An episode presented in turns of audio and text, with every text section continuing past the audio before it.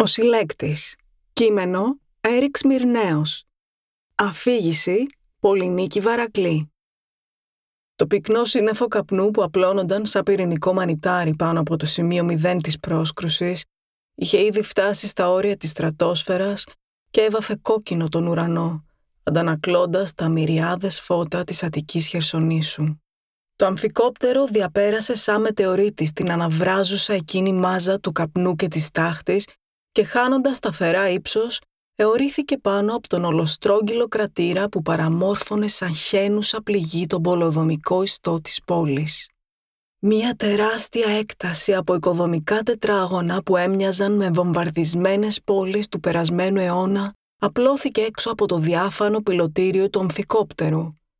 Απογυμνωμένα κτίρια χωρίς οροφές, με κατεστραμμένα σωθικά και άδεια παράθυρα, εναλλάσσονταν με ερημωμένες λεωφόρους και πλατείες που ξεχύλιζαν από αδιάβροχες σκηνές και πτυσσόμενα καταλήματα παροχής πρώτων βοηθειών. Κάποια από τα κτίρια καίγονταν ακόμα. Ανάμεσά τους διέκρινα φωτεινά σημαδάκια που πάλονταν και κινούνταν ασταμάτητα. Ήταν τα ημιαυτόματα οχήματα των σωστικών συνεργείων που είχαν ήδη πιάσει δουλειά, οδηγημένα από τα σήματα που έστελναν οι εμφυτευόμενοι βιοπομποί που κάθε πολίτης της Ευρωπαϊκής Ομοσπονδίας φέρει υποχρεωτικά από τη στιγμή της γέννησής του, εντόπιζαν αμέσως εκείνους που ήταν ακόμα ζωντανοί. Ρομπότ εξκαφής άνοιγαν τούνελ και περάσματα μέσα από τα μαυρισμένα ερήπια, ενώ άλλα πιο εξειδικευμένα μοντέλα γλιστρούσαν σαφίδια ανάμεσα από τα μπάζα και παρήχαν στους εγκλωβισμένους επιζώντες οξυγόνο, νερό και θρεπτικά διαλύματα που θα τους βοηθούσαν να κρατηθούν στη ζωή. Ομάδες περισυλλογής βρίσκονταν ήδη καθοδόν, με σκοπό να περισυλλέξουν τα αναρρύθμιτα πτώματα που γέμιζαν τα τσακισμένα κτίρια και τους δρόμους της Μεγάπολης. Σκοπός τους ήταν να τα παραδώσουν στα κέντρα γονιδιακής αναγνώρισης, όπου θα περνούσαν την καθιερωμένη διαδικασία ταυτοποίησης προκειμένου να εκτιμηθεί το μέγεθος της απώλειας σε ανθρώπινες ζωές. Τα πτώματα θα παραδίδονταν στη συνέχεια στους δημόσιους αποτεφρωτήρες παρουσία συγγενών τους, αν υπήρχαν. Η τροχιακή βολίδα είχε συντριβεί πάνω σε ένα κτηριακό συγκρότημα εργατικών πολυκατοικιών που φιλοξενούσε 100.000 ανθρώπους. Υποτίθεται πως κάποιος ιός είχε τρελάνει τον υπολογιστή πλοήγησης του σκάφους. Το αποτέλεσμα, αντί να προσγειωθεί ωραία και καλά στο κοσμοδρόμιο του Άμπου Ντάμπι, η βολίδα είχε συντριβεί σαν φωνικός αστεροειδής, με μια ταχύτητα χιλίων χιλιόμετρων την ώρα στην πιο πυκνοκατοικημένη ζωή του ελλαδικού χώρου, στα απέραντα προάστια της Αττικής Χερσονήσου. Σύμφωνα με μία πρώτη εκτίμηση, Κάπου 20.000 άνθρωποι είχαν πεθάνει ακαριέα, καθώς οι ουρανοξύστες των 150 ορόφων έπεφταν ο ένας πάνω στον άλλον σαν τα πουλια ενός ντόμινο, τσακισμένοι από το τερατώδες οστικό κύμα της πρόσκρουσης. Άλλοι εκατοχιλιάδες είχαν τραυματιστεί σοβαρά. Εγώ ενδιαφερόμουν ωστόσο για ένα και μόνο από τα θύματα. Είχα έρθει να βρω τον επιβάτη της βολίδας. Όταν άνοιξαν οι πλευρικές πόρτες του αμφικόπτερου και πάτησα σε στέρεο έδαφος, αντίκρισα ένα τοπίο που έμοιαζε με τεράστια χωματερή. Η ατμόσφαιρα ήταν θολή από τους καπνούς. Φλόγες και σπινθήρες που έβγαιναν μέσα από κατεστραμμένα δίκτυα ηλεκτροδότησης φώτιζαν βουνά από συντρίμια και μπάζα που θα χρειάζονταν μήνες ολόκληρους εντατικών προσπαθειών για να απομακρυνθούν. Κατά τη διάρκεια της καριέρας μου έχω βρεθεί σε πολλά μέρη που έχουν χτυπηθεί από κάποια καταστροφή. Έχω αντικρίσει σιδηροδρομικά ατυχήματα, πλημμυρισμένα προάστια παράκτιων μεγαλοπόλεων και βομβαρδισμένες πυρηνικές εγκαταστάσεις που ζέχνουν ραδιενέργεια, αλλά αυτό εδώ ήταν το κάτι άλλο. Ευτυχώς δηλαδή που η στολή εδάφους που φορούσα με προφύλασε από τη ζέστη και τη δυσοσμία που απλώνονταν στη δηλητηριασμένη ατμόσφαιρα. Έκανα νόημα στον πιλότο του αμφικόπτερου να με περιμένει μέσα στο σκάφος και στη συνέχεια πλησίασα έναν αρχιδιασώστη ο οποίος με κοίταζε με ένα απροκάλυπτα εχθρικό βλέμμα. Φυσικό ήταν. Εκείνη τη στιγμή εκπροσωπούσα στα μάτια του την εξουσία. Προφυλαγμένος μέσα στη της στολή μου, έχοντας βγει μέσα από ένα πανάκριβο αμφικόπτερο, βρισκόμουν εδώ μόνο και μόνο για να σώσω έναν Λεφτά που είχε ρίξει το διαστημικό του παιχνιδάκι πάνω σε έναν ουρανοξύστιο που ζούσαν 3.000 οικογένειες. Στο μεταξύ άνθρωποι πέθαναν εκείνη ακριβώς τη στιγμή. Άνθρωποι που ήταν πολύ φτωχοί για να πληρώσουν για την αθανασία που εξασφάλιζε η εταιρεία της οποίας ήμουν εκπρόσωπος. Δεν πτωήθηκα καθόλου από εκείνο το βλέμμα. Είναι κάτι που έχω πλέον συνηθίσει. Μπροστά μας υψώνονταν ένα σωρός από συντρίμια που σχημάτιζε ένα άμορφο ανάχωμα. Κάποτε ήταν η πλευρά ενός ουρανοξύστη. «Έχετε ανοίξει τη δίωδο» ρώτησα τον εχθρικό διασώστη. Εκείνος αρνήθηκε να με κοιτάξει κατάματα. Το βλέμμα του καρφώθηκε κάπου πάνω από τον ώμο μου. Όσο από το πρόσωπό του δεν καλύπτονταν από την προσωπίδα που φορούσε ήταν βρώμικο, ενώ λεπτές γραμμές κούρασης απλώνονταν γύρω από τα μάτια του. «Είναι έτοιμη», μου απάντησε. «Οδηγήστε με εκεί», του είπα κοφτά, κοιτάζοντάς τον μέσα από το προστατευτικό γυαλί της κάσκας μου. Εκείνος μου γύρισε την πλάτη και, δίχως να μου απαντήσει, άρχισε να περπατάει προς το ανάχωμα. Με την άκρη του ματιού μου είδα μια ομάδα από διασώστες να μου ρίχνουν πλάγιες ματιές και να μουρμουρίζουν στα μουλοχτά. Το μίσος τους έμοιαζε να διαπερνάει τη στολή μου σαν ηλεκτρικό ρεύμα χαμηλής έντασης. Σκασίλα μου. Ο τύπος που έψαχνα είχε υπογράψει συμβόλο αλφα τύπου με την εταιρεία. Είχε πληρώσει χοντρά λεφτά για να εξασφαλίσει την αθανασία του και το πόνος που με περίμενε ήταν αρκετά γενναιόδωρο. Στο κάτω-κάτω ζούμε σε έναν άδικο κόσμο. Αν παρατούσα αυτή τη δουλειά, τι θα κατάφερνα, θα βγαίνα στην ανεργία και θα έπεφτα στα νύχια των υπηρεσιών κοινωνικής πρόνοιας. Θα μου δίναν ένα πενιχρό επίδομα και θα με στίβαζαν σε κάποιον εργατικό ουρανοξύστη. Σε ένα δωμάτιο τεσσάρων τετραγωνικών μέτρων όπου θα έτρωγα κονσέρβες και θα ανέπνεα ανακυκλωμένο αέρα. Θα έπρεπε να ξεχάσω τα αντιγυραντικά χάπια και τους ορούς ορμονικής εξισορρόπησης που προς το παρόν έχω τη δυνατότητα να αγοράζω. Η μοναδική μου διασκέδαση θα ήταν οι εικονικές απουνόπερες και θα ζούσα όλη μου τη ζωή καθισμένο σε μια πολυθρόνα από συνθετικό δέρμα. Και κάποτε όταν θα γερνούσα και θα γινόμουν ένα χούφταλο που όλοι θα τίκριζαν με αηδία, θα με ξαπόστελαν με συνοπτικές διαδικασίες στο κοντινότερο κέντρο ευθανασίας. Ειλικρινά, μπροστά σε αυτή την προοπτική, πώς θα μπορούσε να με ενδιαφέρει η αποδοκιμασία ορισμένων μπατήριδων ηρώων; Όταν φτάσαμε στο πέρασμα που είχαν ανοίξει για πάρτι μου, τα σωστικά συνεργεία, αντίκρισε ένα κατηφορικό τούνελ που ήταν στενό και γεμάτο από ηλεκτρικά καλώδια και πρόχειρα τοποθετημένους δοκούς αντιστήριξης. Έβγαζε στον εσωτερικό πυρήνα του συγκροτήματος, εκεί όπου είχε καρφωθεί η βολίδα. Το τούνελ ήταν άδειο, καθώς ένας από τους σημαντικότερους όρους του πρωτοκόλου συνεργασίας ανάμεσα στην εταιρεία και στις υπηρεσίες διάσωσης καθορίζει ότι ο συλλέκτης του πελάτη πρέπει να δουλεύει μόνος του, απερίσπαστος από οποιαδήποτε ενόχληση. Απαγορεύονταν επίσης κάθε είδους ηλεκτρονικής ή μη καταγραφής των κινήσεών μου από τη στιγμή που θα ξεκινούσα τη δουλειά μου. Αυτή ήταν μια οδηγία που με βόλευε πάρα πολύ. Το τούνελ με έβγαλε στο εσωτερικό του κρατήρα, στο σημείο που είχε συντριβεί το σκάφος.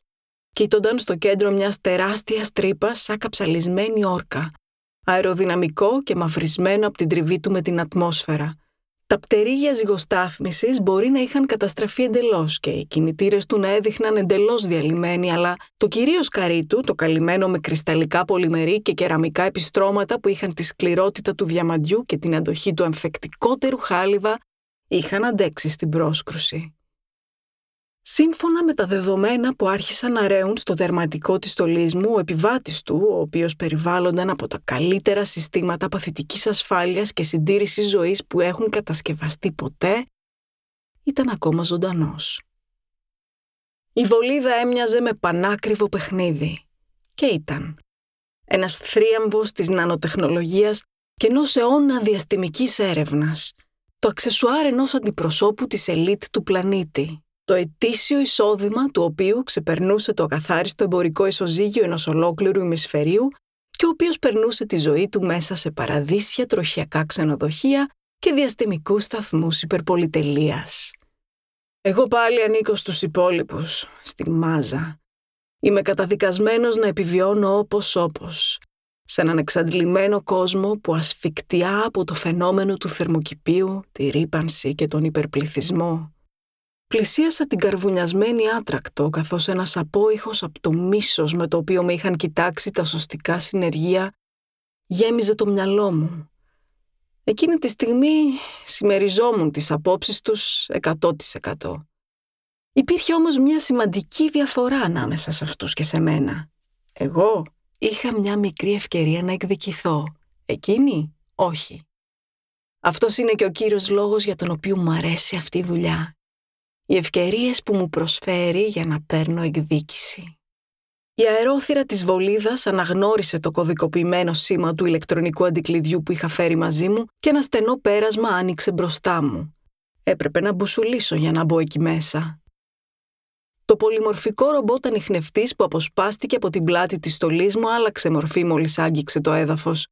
Αναδιπλώθηκε στον εαυτό του και μετατράπηκε σε κάτι που έμοιαζε με συνθετική κατσαρίδα. Μπήκε πρώτος στο πέρασμα και εγώ το ακολούθησα σερνάμενος και ασθμένοντας, καθώς η στολή που φορούσα δεν μου πρόσφερε και πολλά περιθώρια ευελιξίας. Αργά ή γρήγορα η εταιρεία θα αντικαθιστούσε και εμάς τους συλλέκτες με κάτι περισσότερο εξελιγμένο. Κάποιος έξυπνος μάνατζερ κάποτε θα ανακάλυπτε πως με τη χρήση του ρομπότ και μόνο η περισυλλογή των πελατών θα μπορούσε να γίνει πιο εύκολα και κυρίως πιο φτηνά. Και τότε θα βγαίναμε στην πρόνοια.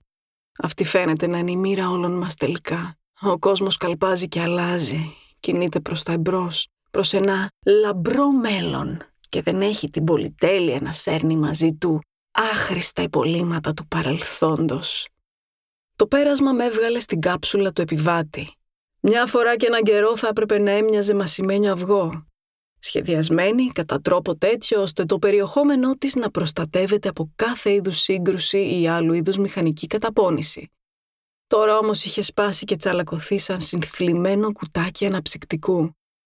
Φαίνεται πως δεν είχε αντέξει τελικά στην ορμή της πρόσκρουσης. Μια πελώρια τρύπα, ένα άνοιγμα που έμοιαζε με ακανόνιστο σχίσιμο μου έδωσε την ευκαιρία να ρίξω μια ματιά στο σκοτεινό εσωτερικό της πάνω σε ένα κάθισμα κουκούλι που είχε απανθρακωθεί, ανάμεσα σε παραμορφωμένα υπολείμματα που κάπνιζαν ακόμα, σάλευε αδύναμα μία ανθρώπινη μορφή. Την κάρφωσα με το φως του φακού μου και ένιωσα μια πικρή γεύση να ανεβαίνει στο στόμα μου. Πήρα μια βαθιά αναπνοή γιατί δεν ήθελα να κάνω εμετό μέσα στη στολή και να καταστρέψω τον πανάκριβο εξοπλισμό της το κόστος επισκευής του οποίου θα παρακρατούνταν μετά από το μισθό μου. Δεμένο ακόμα με τους σημάντες που το συγκρατούσαν στη θέση του, κοίτονταν ένα ανθρώπινο κορμί που αρνιόταν να πεθάνει. Το δέρμα του είχε καεί ολοσχερός και κρέμονταν σε φρικτές γκρίζες λουρίδες. Ήταν καταματωμένο και ανέπνε σπασμωδικά. Οι ημάντες του καθίσματος είχαν χωθεί βαθιά στο στήθος και την κοιλιά του και είχαν τσακίσει οστά και τένοντες. Μια μάζα από εντόσθια που έμοιαζαν με καλοθρεμένα σκουλίκια ξεπρόβαλε μέσα από το στομάχι του. Ένα ζευγάρι μάτια που ήταν καταγάλανα και λαμπερά καρφώθηκαν πάνω μου. Έμοιαζαν με πολύτιμα πετράδια που στόλιζαν μια παραμορφωμένη μάσκα. Έπρεπε να ήταν συνθετικά και μάλιστα τελευταίας τεχνολογίας.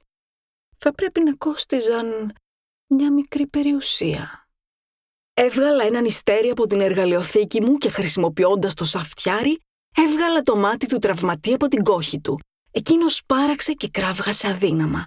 Το έβαλα μαζί με το οπτικό του νεύρο που αποσπάστηκε μαζί του σε μια πλαστική σακουλίτσα και μετά σε κάποια εσωτερική τσέπη της στολής μου. Δεν ένιωσα καμία τύψη για αυτό που μόλις είχα κάνει, αφού σε λίγο πελάτης θα ήταν νεκρός. Η εταιρεία με είχε στείλει να συλλέξω το μνημονικό μικροτσίπ που είχε φυτέψει στο κεφάλι του από τη στιγμή που είχε γεννηθεί. Το κατεστραμμένο σώμα του δεν ενδιέφερε κανένα. Μπορούσα να το κάνω ό,τι ήθελα. Πέθαινε βέβαια και εγώ τον βασάνιζα. Ναι, αλλά οι αναμνήσεις του από τη στιγμή της πρόσκρουσης και μετά θα φέρονταν έτσι κι αλλιώς, καθώς θα κρίνονταν υπερβολικά δυσάρεστες για την ψυχοσωματική του ευεξία όταν ξυπνούσε στο καινούριο του σώμα σε ένα κλωνοποιημένο, νεανικό και τέλειο από κάθε άποψη αντίγραφο του πρωτότυπου, δεν θα θυμόνταν το παραμικρό. Εξάλλου, Ένα τέτοιο μάτι πιάνει πολλά λεφτά στη μαύρη αγορά αυτές τις μέρες. Θα γινόταν ανάρπαστο όσον αφορά την οπτικοακουστική εγγραφή της όλης επιχείρησης από τις μικροκάμερες και τα μικρόφωνα της στολής μου, ούτε και εκεί υπήρχε κανένα πρόβλημα. Γιατί κανείς δεν νοιάζεται πραγματικά. Το μόνο που ενδιαφέρει την εταιρεία είναι το μνημονικό τσίπ. Το σώμα είναι άχρηστο και το τι θα γίνει με αυτό δεν έχει καμία σημασία.